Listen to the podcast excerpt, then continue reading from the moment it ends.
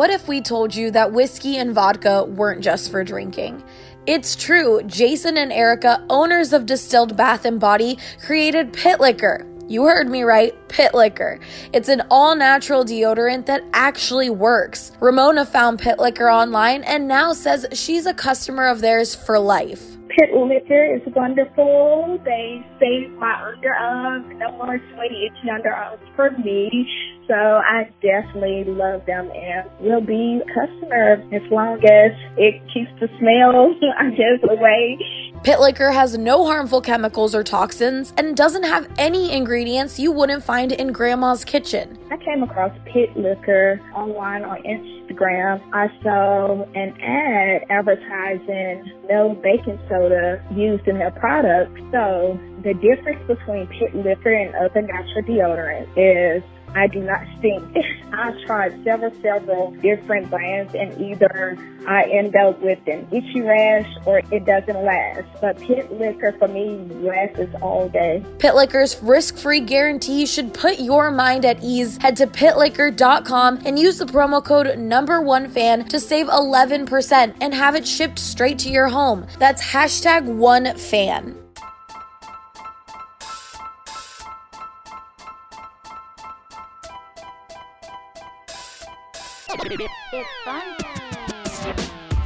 Welcome in to the BSN Nuggets podcast presented by InWeGo. Joined by a special guest, Mason Plumlee. I thought he was going to knock that ref out in LA.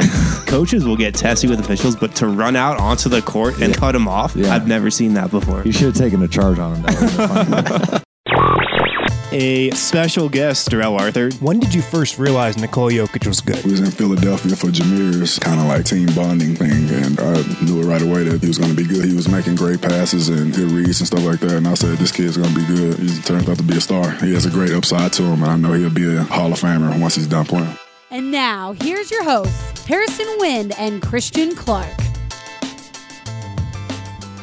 Welcome to a brand new edition of the BSN Nuggets podcast, presented by InWeGo, the subscription that can always get you into almost any event in Denver with promo code BSN50. Harrison Wind here. Christian Clark is to my left. He's back at action after quick one day hiatus. Thursday night edition of the program. Here's what we'll do today. We'll give our final thoughts on this Spurs game.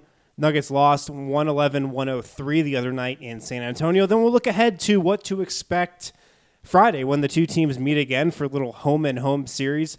Got some interesting insight from a couple Nuggets players and coaches Thursday morning after practice in terms of how they're approaching this rematch with the Spurs just 48 hours later. So thought we could talk about that a little bit more, but I laid out some of my thoughts when I recorded a post game podcast Wednesday night after this Nuggets loss to the Spurs, what their 12th straight in San Antonio. Unbelievable how tough it is to play there, especially for this Nuggets team, really, no matter who's in uniform for the Spurs. What were some of your general thoughts on this one? Well, before we get into that, I just want to hit you with a hypothetical or ask you a hypothetical. What do you think would happen to Marco Belinelli if he attempted a jump shot straight up and down? His percentages will definitely drop like double digits. He's only good fading away. I know what you mean. Yeah, I, I've got two theories. Either he would just evaporate into a puddle, or the leaning tower of Pisa would snap into place. Yeah, I'd go with the second one. I go with something Italian there. I- feel like he, he might have made a deal with the basketball gods when he was a small child that said, "You can you can have this great jump shot, but you can never jump straight up and down, or else you'll lose your powers." He just got a little European Italian flair to him. That's all. Yeah, have you ever seen that uh, that GQ cover he did? Yeah. Yeah, Google that one, you guys. Yeah. Just not at work, maybe. Do you, do you Google that one a lot? oh, it's on my vision board at home. All right. Well, what do you think about this game?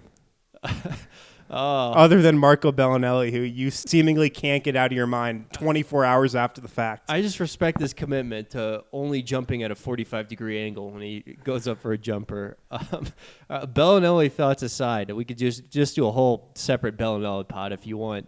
Um, y- you wrote about this in your Golden Nuggets piece. You talked about it, but I mean, the number one thing that sticks out is the way the San Antonio Spurs defended Nikola Jokic. It was just uh, a great game plan from them. Jokic, I, I actually thought he played a pretty good game, but Denver was not ready for that.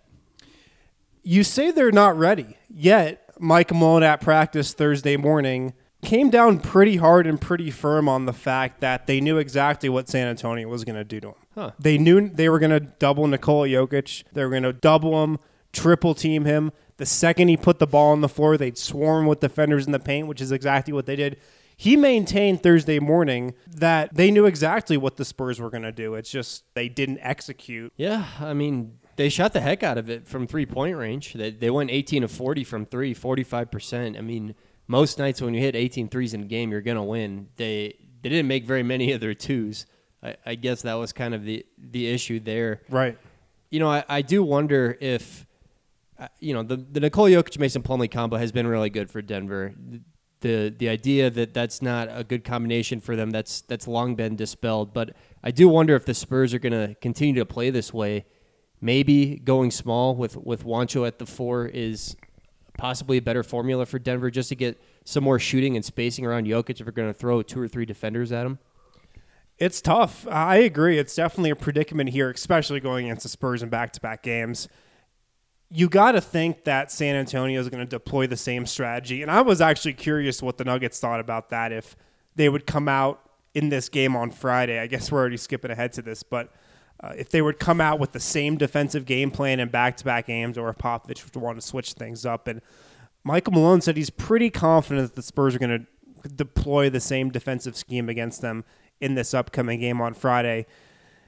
Yeah, having Mason Plumlee out there, you know, hurt, hurt the spacing. Of course, you want to have as many shooters out there as possible if they're going to double Jokic and uh, force you to kick the ball out. The obvious option would be Trey Lyles, but you know he's stunk it up from three all year. So I don't know. Maybe they do go small. Yeah, weirdly, I mean, Jokic and Lyles just a terrible combination. It it seems like on paper it should work for Denver, but it just doesn't at all. I mean, Lyles is, is not hitting those spot up threes this year. The thing he really wants to do is attack closeouts. But yeah, I would I guess I would be surprised if Denver made a change, but if it was me, I'd probably just slide Juancho over to the four, maybe get Malik in there. Um, you know, the the thing with the the Jamal, um, Torrey Craig, Juancho, and then Plumlee and Jokic starting five. If Jokic gets double in the post, I mean, how many of those other four guys can just like attack off the dribble when Jokic kicks it to him? Jamal Murray, that's pretty much it. I mean, Torrey Craig is not that much of a threat to attack off the dribble. He can cut and finish, and he can hit the occasional spot up three. That's about it. Mason Plumlee, obviously not a threat. Juancho, I think, does a great job of cutting. We saw that last night. A great spot up shooter, but again, not a guy who's going to attack. I, I just think you need to be a little more dangerous, I guess, if, if they're going to bring that much heat on Jokic. Yeah, and you're missing two of your best attackers and Gary Harrison, Will Barton right now, and got some updates on their statuses and when they might be able to get back. Uh, we'll get to that in a second. I want to stay on Lyles for another moment. He had two really good games, I thought, or two of his better games of the season against Dallas and the Clippers. Goes for 16 points, hits three threes against Dallas, goes for 13 points on 5 8 shooting in 18 minutes against the Clippers. He put up a dud, though, against San Antonio. Only 15 minutes, uh, the second lowest amount of minutes he's played in the month of December, or top, or third lowest, sorry, the, the third lowest amount of minutes he's played in the month of December. It's four points, didn't have it going from three. How surprising has Lyles' struggles been for you this season, specifically from three? Because that's probably the biggest part of his game that stands out. It's very surprising. I mean, I, I, definitely thought he turned a corner with the way he played for those 44 games. Paul Millsap was sidelined, shot Yep. the three um, in the high 30s last year. Uh, it, it's it's really surprising that, he, especially he's he's struggled, you know, with those catch and shoot threes this year. I mean, I I, I thought that Jokic and Lyles would, would be a pretty good combination. You know, I, I definitely thought that Lyles was, was at least an, an option down the road as the power forward of the future, and now I don't know about that at all. I mean, I'm I'm almost thinking the Nuggets should should definitely keep their ears open to trades at the deadline.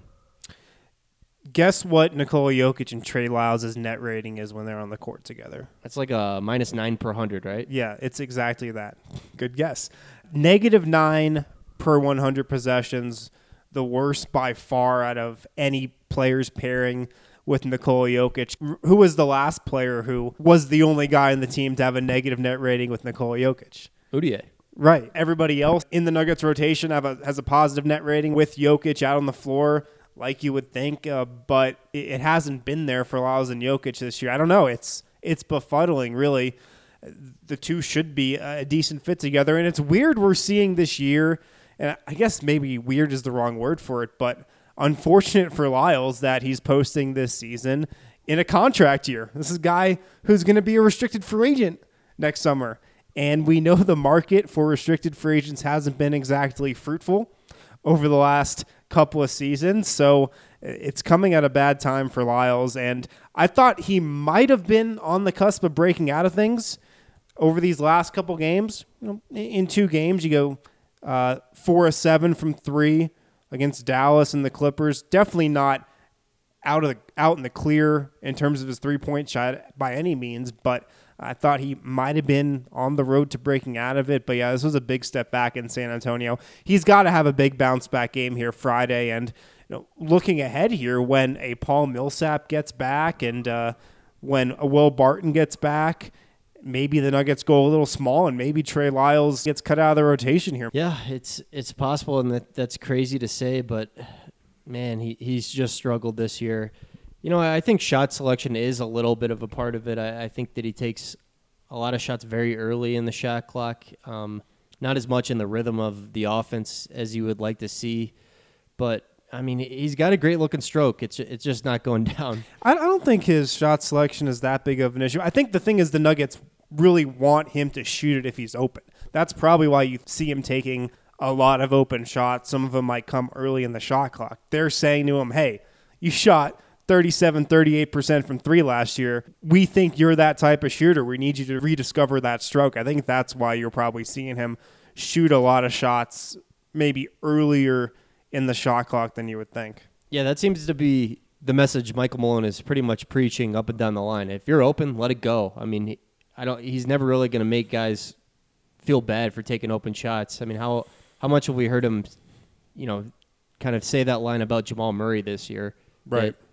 Don't think about it. Just keep shooting, even if you are struggling a little bit. And how about Jamal Murray's struggles?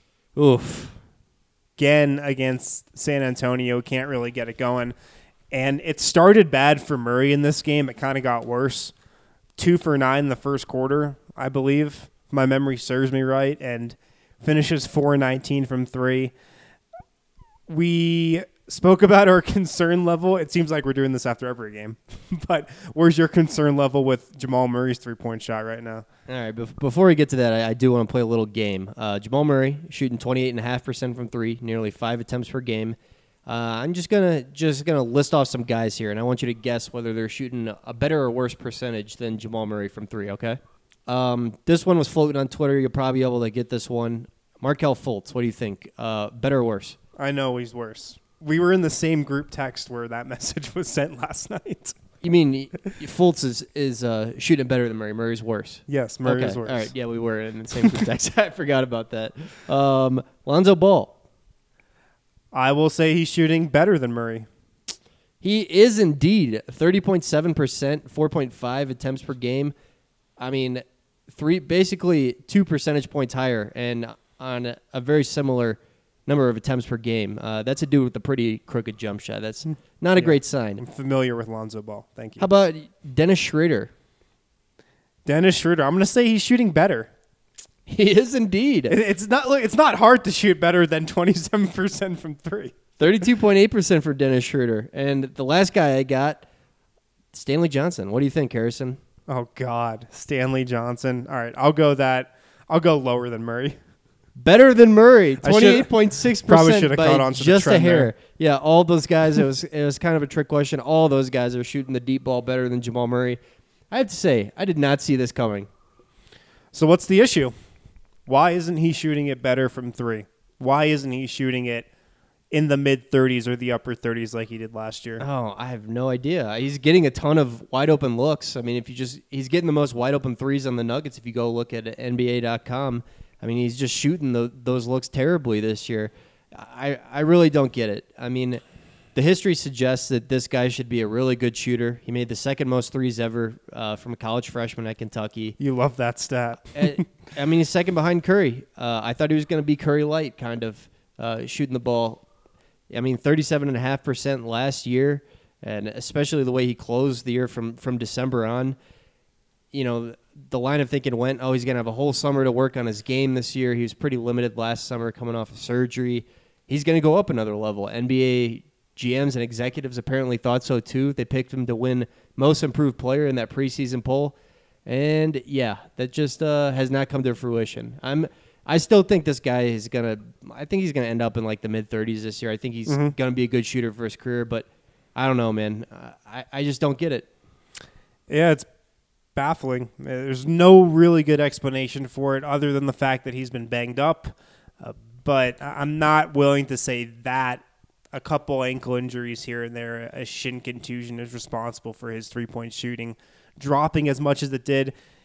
The wide open threes is where he's struggling the most right now. Like if you could pinpoint one area where he really hit shots at a pretty good rate last year and is not this year. It's probably the wide open three point shooting. He hit 42.6% of his wide open threes last year, and this year he's hitting 30.4%. An unbelievable drop there uh, to go from almost the mid 40s to around 30% on wide open threes.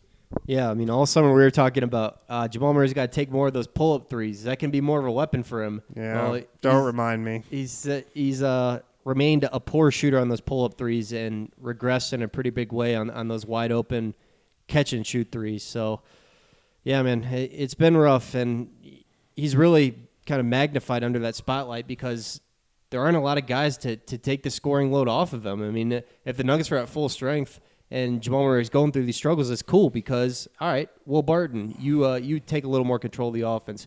Gary Harris, you you do your thing. Paul Millsap, but now it's pretty much just Jokic and Murray, and those guys have to deliver every night for those for the Nuggets to win. Yeah. I do think getting Gary Harris back, getting Paul Millsap back, and, and getting Will Barton back is going to help Jamal Murray out a lot. Like Jamal Murray probably has the most to gain out of anybody on the roster of those guys getting back, in my opinion. Yeah, I'd agree. I mean, Will Barton, we know how well he complements Jamal. And quick update on those guys before we get to break here. We spoke with Gary Harris and Paul Millsap at practice on Thursday. It's the first time they've been available to speak with the media since they were injured. That's a sign that they're getting close, that they were made available. And I'd have to say Gary Harris is the closest out of him and Paul Millsap and Will Barton to getting back. I'd say Paul Millsap is in the same ballpark on the same kind of timeline as uh, Gary, and then Will Barton is a little further behind those guys. But they're not playing Friday. I not sure if they're going to play in that back to back, but I'm going to hold steady on my January 1st prediction uh, for at least those two to return to the lineup. Okay. You know, it's it's kind of funny. Uh, probably a week ago, uh, I was I was thinking that Will Barton would probably be the first of those three to return. Michael Malone said a couple games ago, oh, you know, maybe seven to ten days, but it, it wasn't a firm ti- timetable by any means. And now it's looking like Gary and Millsap are going to be back ahead of him. I mean, I guess that kind of makes sense. That neither Gary nor Millsap had to have surgery like Barton did, but still. Yeah, I think Will just wants to take it really slow with this recovery and the fact that it's a surgery, like you said, those other guys didn't have a surgery, and the fact that it's really his first significant injury slash surgery. I think he wants to make sure he's coming back when he's 100% healthy, and the fact that Nuggets have a little bit of a cushion right now. I mean, not the cushion they had two games ago before they lost two in a row, but they're still in a good spot in the West. They're still at the top of the conference here, more than a third of the way through the season. They don't need Will Barton to come back and rush back by any means. And also, with all these guys, with Jamal Murray, Paul Millsap, and Barton, they don't need these guys to come back and instantly start scoring 20, 25 points a night. They can ease those guys back into things. So it's, it's comforting for the Nuggets, I guess, in a sense. my wish it's not really a resolution my wish for 2019 is that we finally see this freaking starting five play together a bunch 'Cause we've got tasted Right. it here and there and it's been great but we haven't got like a, a full meal, a full meal yet or anything like that Yeah, we're probably still to have to wait a bit. I mean, even when a Gary Harris and Paul Millsap get back, I got to think they come off the bench for a game or two they get eased into things, and then Will Barton, same thing. So maybe middle, late January, that's when we start to see that starting five again. I feel like February is always the Nuggets month. It has been the past two years. Maybe maybe uh, just a ball in February again this year. Right. Uh, You hope they get on the floor before February because, I mean, that's kind of setting up for the stretch run of the season, the last couple months of the regular season there. So you want to make sure your guys are, are finding their rhythm, you know, sometime in the month of February. But yeah, we'll see. Let's go ahead and hit a break real quick. We'll touch on this game a little more. I want to discuss Jokic's night uh, a little further and also what the Nuggets can do here on Friday in this rematch against the Spurs to get a win. We'll be right back. This podcast is presented by InWeGo, the subscription that allows you to go to as many events as you can for only 39 bucks per month with no additional cost or fees. You heard that right, as many events as you can fit into your schedule for only $39 per month. Brandon Spanos here and he's going to tell us a little bit about it. Yeah, guys. This year alone, I've been to Avalanche games, Nuggets games, Rockies games, Rapids games, Buffs games. I've been to concerts, uh, beer tastings, food festivals. I even went to a few comedy shows, so it's literally changed my life. If it's going on in Denver, there's a good chance that InWeGo can get you in. And here's where it gets good. We've partnered with InWeGo to give BSN listeners a great deal. Go to inwego.com slash BSN or download the app for free and use promo code BSN50 when you subscribe to get 50% off your first month. That's right, all the events you can handle for less than $20 for your first month. Try it and fall in love with it like we did here at BSN Denver. Go to inwego.com slash BSN or download the app for free and use promo code BSN50.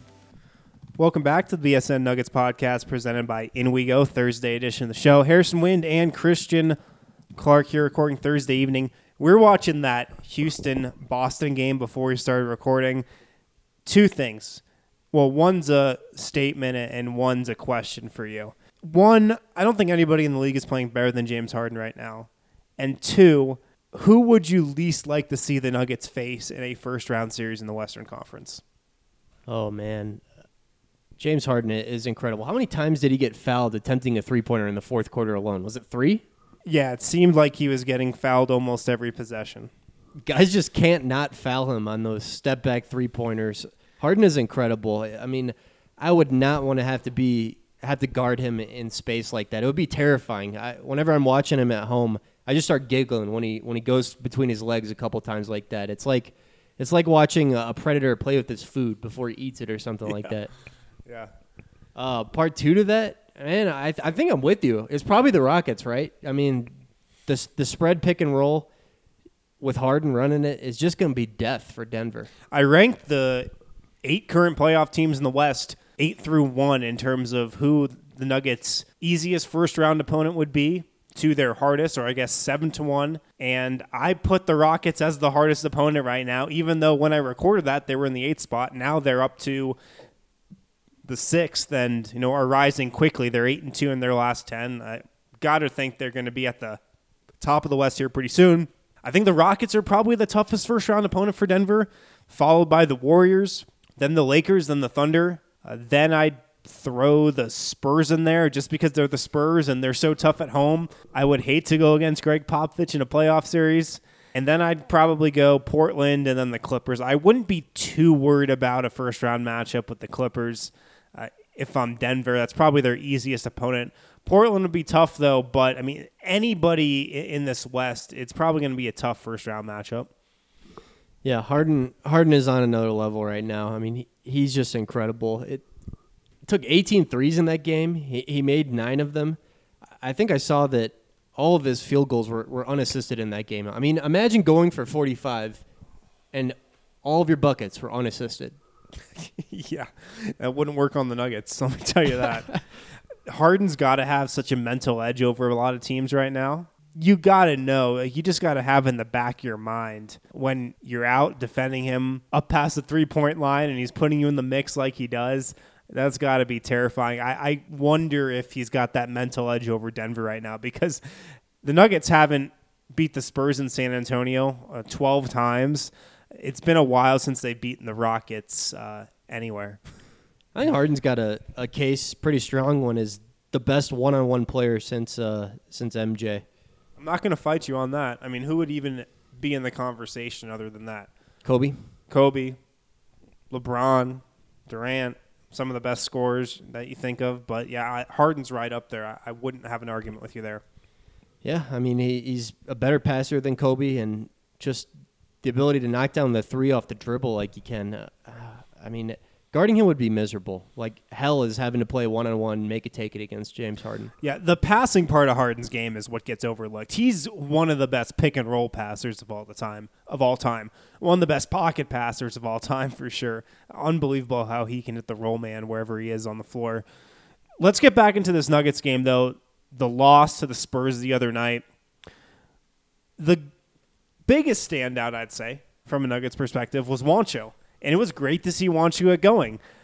What did you think of his night? He was able to bounce back from a little bit of a mini cold streak from three and really was one of the few Nuggets who hit consistently from beyond the arc. Another hypothetical for you: if if Juancho Hernangomez's jump shot was a girl, what would it look like? What would she look like? Ariana Grande, probably. Juancho six of seven from three. I mean, this dude it was just made in the lab to play alongside Nikola Jokic. Their, Yeah. their chemistry is just ridiculous. I mean, Jokic kicking to Juancho on the perimeter, but like also Juancho kind of sneaking in for those post ups and Jokic finding him inside too. I mean, take a Juancho off ball cut where Jokic hits him on the pass, just a straight dime from Denver's big man, and compare that to how that same action looks when Torrey Craig's running it. You know? Yeah. that ball's definitely aimed to Juancho. It's probably resulting in a layup or a dunk. How many turnovers did Jokic have throwing the Torrey Craig last night? I think it was two of his five came on passes to Torrey Craig where those guys just weren't on the same page. Another oddity in Juancho's game that I, I never really noticed until this year. Whenever he's finishing at the rim, he almost prefers his left hand over his right hand. He had that, that wild one handed left hand finish last night. I don't know. It, it's kind of weird. I asked him about that, and he was just like, "Yeah, there's there's nothing special about it, but he's great left handed finisher inside." Yeah, it was great that he got it going from three again. Like I mentioned, he came into this game in a little bit of a slump, six of seven. I mean, Wa- Juancho's just also the guy who you love watching. That's why I'm so happy he's in the rotation this season. He's a guy you just enjoy watching out there. How springy he is, how much joy and his spirit is so awesome in the game. And yeah, his chemistry with Jokic is top notch. It's an international thing. I'm telling you, these international guys just play better with one another. It's just a style of play. It's an understanding of the game. It's an unselfishness too, which both those guys definitely have. Yeah, there's like a rhythm to it almost. Mm-hmm. It's like it's almost like soccer. The way they put together passing patterns in soccer, kind of the timing reminds me of that. The way like you see Juancho and, and Jokic do their thing, and the way those Spurs teams used to pass the ball. Um, Jokic has assisted on 35% of Juancho's made field goals this year. So a little more than one in three of Juancho's made shots are, are coming off a Jokic assist. Yeah, aka if he's not playing with Nikola Jokic, he's probably not going to get a ton of great looks. Yeah. Um, so basically, if Jokic is going to be your guy for the next five years, uh, I'm not sure if this is allowed in the CBA, but I think you should offer 10 year contracts to Monte Morris and Juancho. Is that allowed? Can you look that up right now? I I don't think that's allowed. Um, it's probably called the uh, Bobby Bonilla rule. Yeah. I mean, I love having those guys as kind of tangential role players um, playing in this Jokic system. Juancho. Well, I mean, it's been like this from day one too. Juancho is just a perfect fit playing against Jokic. I mean, who can forget him going for 27 against the Warriors as a rookie? Yeah, the the Juancho contract extension, uh, they've still got a bit, but that's going to be interesting when when that does happen. I guess they could extend him next fall, right before the season starts. He's going to be in that Trey Lyles territory. It's funny too. I mean, we spent all summer just talking about our predictions, and we pay pretty close attention to this team. We think we have a pretty good idea, and here we are in Monte Morris shooting forty five percent. Jamal Murray shooting twenty eight percent from three. Yeah. Juancho, who we thought was going to be phased out of the rotation, there's just No, no. I, I don't. I don't know if I thought he was going to be phased out. no, I don't okay, know. I thought minutes would be I hard remember. to come by. I remember saying pretty specifically, if Juancho gets a chance, he's going to run with it. Sure All enough, right. he did. I think I think you did say that. That might be uh, on the record. I mean, I, I've always loved Juancho. I've been really, really high on him. I just didn't see how there was going to be an opportunity for him. But it, it was a little hazy if he was going to get that chance. But you had to think eventually there's going to be some injury. Little did we know, three of the Nuggets' five stars were going to be wiped out two months into the season. There's probably going to be some injury that comes along that, that gives him a shot and he'd be able to run with it. But yeah, it, the opportunity wasn't completely there at the beginning of the season. He was getting a couple minutes here and there, but nothing like he's gotten over the last few weeks. yeah, and, and he's played well. You know, mostly playing at small forward as well. I, I thought it would be difficult for him, and maybe I just overthought that one a little bit. I mean, he's been fine guarding small forwards. It- Yeah. there are still times when he, he's pretty shaky. He loses focus after a couple of rotations, but he's done an adequate job for him. Yeah, I mean, that might have gotten overblown by us and a lot of other people because if you think about who these small forwards are, and granted, he is in the starting lineup now, so he's guarding starting small forwards who are a bit higher caliber than some of the reserve starting forwards who'd be guarding if he was coming off the bench. But he can guard a Rudy Gay, you know, who's even playing the four for uh, for San Antonio in those lineups. He can guard a Davis Bertans. There, there's a lot of backup small forwards who don't exactly scare you, you know, if you're a defender. Nuggets killer, Davis Bertans. Right. The most efficient player in basketball, Davis Bertans. He came into this game averaging 1.3 points per possession in everything. That's not like in the fast break or you know on spot ups on everything. He's shooting 50% from 3. I looked up in the second quarter, and there were of the ten players on the court, uh, there were seven different countries represented. Oh, that's awesome. Yep. You know me, a big fan of the international game. I love to see that. Yeah, I think it was uh, Poeltl was out there, Bertans, Latvia, right? Latvia. Uh, Patty Mills, Australia was out there. Juancho, obviously from Spain. Jokic from Serbia. Uh, I think I'm missing somebody, but Patty Mills from Australia, yeah, it's a global game, baby. I, I'm I'm with it. Derrick White from Colorado. well, let's talk about Nikola Jokic's night a bit more. He didn't get the shot attempts, but you said something at the top of the show that I agree with. I didn't feel like he played a bad game. And a lot of the narrative that came out of it, at least what I was hearing from fans and people texting me and hit me up on Twitter and whatnot, they were saying how this game kind of reminded them of the Memphis game where he only took one shot from the field. And I couldn't disagree more. Jokic was aggressive. That was the thing in this game. The Nuggets looked for him on the post. They got him the ball on the post on countless occasions. I counted, I went back and rewatched the game late Wednesday night. I counted 16 possessions that Jokic got the ball where he was on the post with his back to the basket or he turned from, you know, the elbow or from the three-point line and made what I called a basketball move. You know, like they have football moves. He made a basketball move to the hoop, like a dribble or a spin. On 14 of those 16 possessions, I'll call them, the Spurs brought double teams or triple teams. So it wasn't because Jokic lacked aggression that his scoring numbers didn't look great. He was being aggressive. And, you know, the other thing is Denver got a lot of open shots out of it. You know, Jokic was finding his teammates on the perimeter. Denver was doing a pretty decent job spacing the three point line. Some of those shots just didn't go down. Yeah, I mean, the Nuggets consistently got good looks, and that's all you want out of your offense. I mean, it, you've just got to believe that that's a winning strategy long term if you're doing that game after game after game. I mean, unfortunately, Jamal Murray, it was just a brick fest for him. I mean, if he plays an average game, Nuggets are right in this one. They they probably win this if you, if you just get, you know, Jamal Murray going close to 50% from the field in this one. But I thought Jokic was fine, man. I mean, I don't want him forcing up shots if two or three guys are on him like that. Um, I mean, he, he did a fine job, and teams aren't going to be able to play the Nuggets this way once they're closer to full strength either, because they've got guys who can dribble the ball, they can knock down that, that spot up shot. This is only something teams are going to be able to do to the Nuggets while they're this severely shorthanded. Exactly. I mean, if you just look at the starting lineup and say you sub Paul Millsap in there for Mason Plumlee, and say you sub Gary Harris in there for Torrey Craig, or, or even in this circumstance, you sub Will Barton in there for Jamal Murray. Suddenly, you know, you have to come off Will Barton, who's shot around 40% or, or 38% from three each of the last couple years. You have to leave him to double Nikola Jokic instead of leaving Torrey Craig, who's a 25% three point shooter. Uh, you've got to leave Gary Harris, who shot 38, 40% from three over the last couple years and leave him wide open beyond the arc to double Jokic instead of leaving Jamal Murray, who's under 30% right now. So things can change, and I agree. This is probably a strategy that only works against an undermanned Nuggets team that's without three good shooters in Millsap, Harris, and Barton. I don't know if it's going to work later on this season or maybe even in a playoff setting if Denver does have a healthy roster. So it'll be interesting.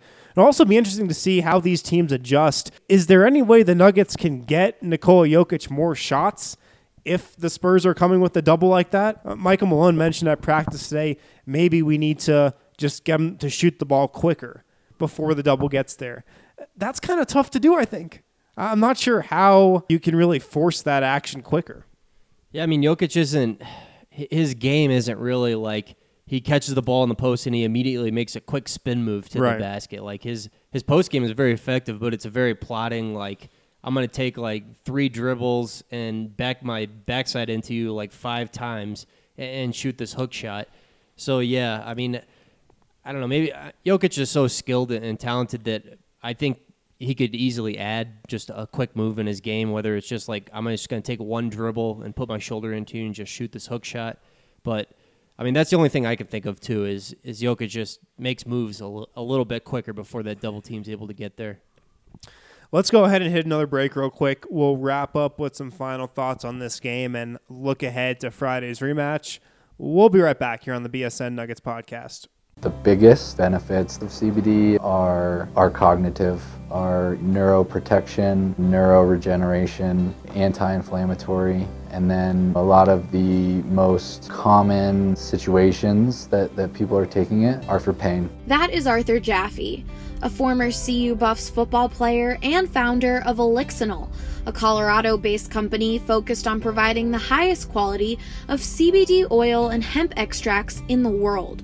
Like Arthur mentioned earlier, CBD has significant medical benefits and isn't limited to just athletes. Everyone can take it, from adults and children to even your dog. I wished I would have learned about it or that it would have been more prominent at a younger age to potentially have, have given my father a, a significant opportunity to fight prostate cancer, which ultimately took his life when I was 13. You know, I really think that it would have helped him. Arthur and the folks over at Elixinol's mission is to educate, inspire, and empower others to live naturally healthy, happy lives. To learn more and join the CBD conversation, check out elixinol.com. Welcome back to the BSN Nuggets podcast presented by InWeGo. Harrison Wind and Christian Clark here on a Thursday evening. The last point I want to make about this rematch Friday, it's a unique and a pretty cool opportunity for this young Nuggets team that doesn't have a ton of playoff experience because Michael Malone said it Thursday morning. He compared this two game home and home to a playoff environment in the sense that you're playing the same opponent back to back. The scouting that you're doing right now for the Spurs in terms of taking what happened in this first game, making adjustments, watching a ton of film, and then you know, crafting a new game plan for this game on Friday is similar to what the Nuggets would do in the playoffs if they were up against a team like the Spurs in a series. So it's a cool opportunity to get that vibe. And I talked with a couple players about it, and I think it's good to get that experience now. So at least guys can see what it would be like scheming and uh, watching film and game planning for a team in the playoffs potentially this season, or hopefully this season for Denver. And there's not a ton of playoff experience on this roster aside from Paul Millsap and Mason Plumlee's played in some playoff games back in Brooklyn and in Portland. Uh, But other than that, not a ton of experience. Mike Malone has a lot of experience in the playoffs. Coached LeBron James for five years in Cleveland. But other than that, not a ton of experience. So I think it's a cool situation here. Obviously, you would hope a home and home two game set against a team you're probably competing with for the playoffs would come when you're healthier and that the Nuggets rash of injuries wouldn't overlap into both these meetings, but still, it's a good opportunity. And scheming and tweaking your game plan against a team like the Spurs and a coach like Gregg Popovich, I think that can set this team up good for the playoffs in future months. Yeah, that's pretty interesting. I've seen some people out there still, I guess, be a little skeptical of Jokic um, in the playoffs because I guess there's a line of thinking that Jokic is just going to get put in the in the high pick and roll every single time, and that the Nuggets offense might get slogged down just because teams are going to be playing those back cuts a little bit more. They're going to be more cognizant of that. Um, what are, just what are your thoughts on, on you know Jokic maybe being a little more limited than than he is during the regular season come playoff time? I think there's definitely the potential for teams to hurt him in the playoffs. I'm not as worried as I was last year because he, he showed things this year in terms of having quicker foot speed and just more of a desire to defend, especially out in space that he did not show last year. Uh, but still, I'd be pretty worried about him if the Nuggets matched up with the Warriors or the Rockets in the first round, teams that can go that action and have done it a lot in playoff settings over the last couple of years. Uh, so it's still a concern for sure. And uh, it's something that the Nuggets will have to navigate if they do go up against a team that does that a lot. And I'm sure whatever first round opponent they will go up against will try to break down Jokic that way. But I'm not as concerned about it as I was a year ago. It's still something that I'd be a little worried about, though. Yeah, Jokic has, has improved by leaps and bounds on the defensive end. I still do worry about like the Rockets putting him in pick and roll after pick and roll. Yeah. I'm not worried about Jokic's offense at all, though. I, I don't subscribe to that theory at all that Jokic is going to be isn't going to be as effective on the offensive end. This dude is an offensive genius, and he's going to figure out a way to to really impact the game. Right, and a strategy like this, maybe this is something you see in the playoffs where you double down on Jokic and make his teammates beat you. But if the Nuggets are healthy, I don't think that's a strategy that works. Like we said a couple minutes ago, like let Jamal Murray, Gary Harris, Paul Millsap, and a healthy nine or ten man Nuggets rotation beat you. Good luck with that, I'd say. Yeah, there's, I mean, everyone is just a capable offensive player uh, when the Nuggets are at full strength. But I'm I mean, I've already been encouraged by what I've seen from Jokic in big games. He was the best player on the floor in that do or die regular season game against Minnesota last year. So, yeah, I'm, I'm pretty optimistic. And I mean, I don't want to talk about it like it's a lock or anything, but they should make the playoffs this year, right? All right, well, I think that's all the time we got for today. Thanks for listening, guys. Enjoy the game against the Spurs on Friday. You know who's performing at halftime, don't you, Christian? Huge day for you. 3OH!3. It's a Let's big day. go. It's a big day. Throwback to my high school days. Uh, very excited. Trying to get on the floor, trying to start a mosh pit. Are we getting at a, halftime? Are we getting a 3OH!3 oral history or anything like that? I don't think you're going to get that from me. Okay. unless something unless something goes crazy, we'll see. All right, that's all we got.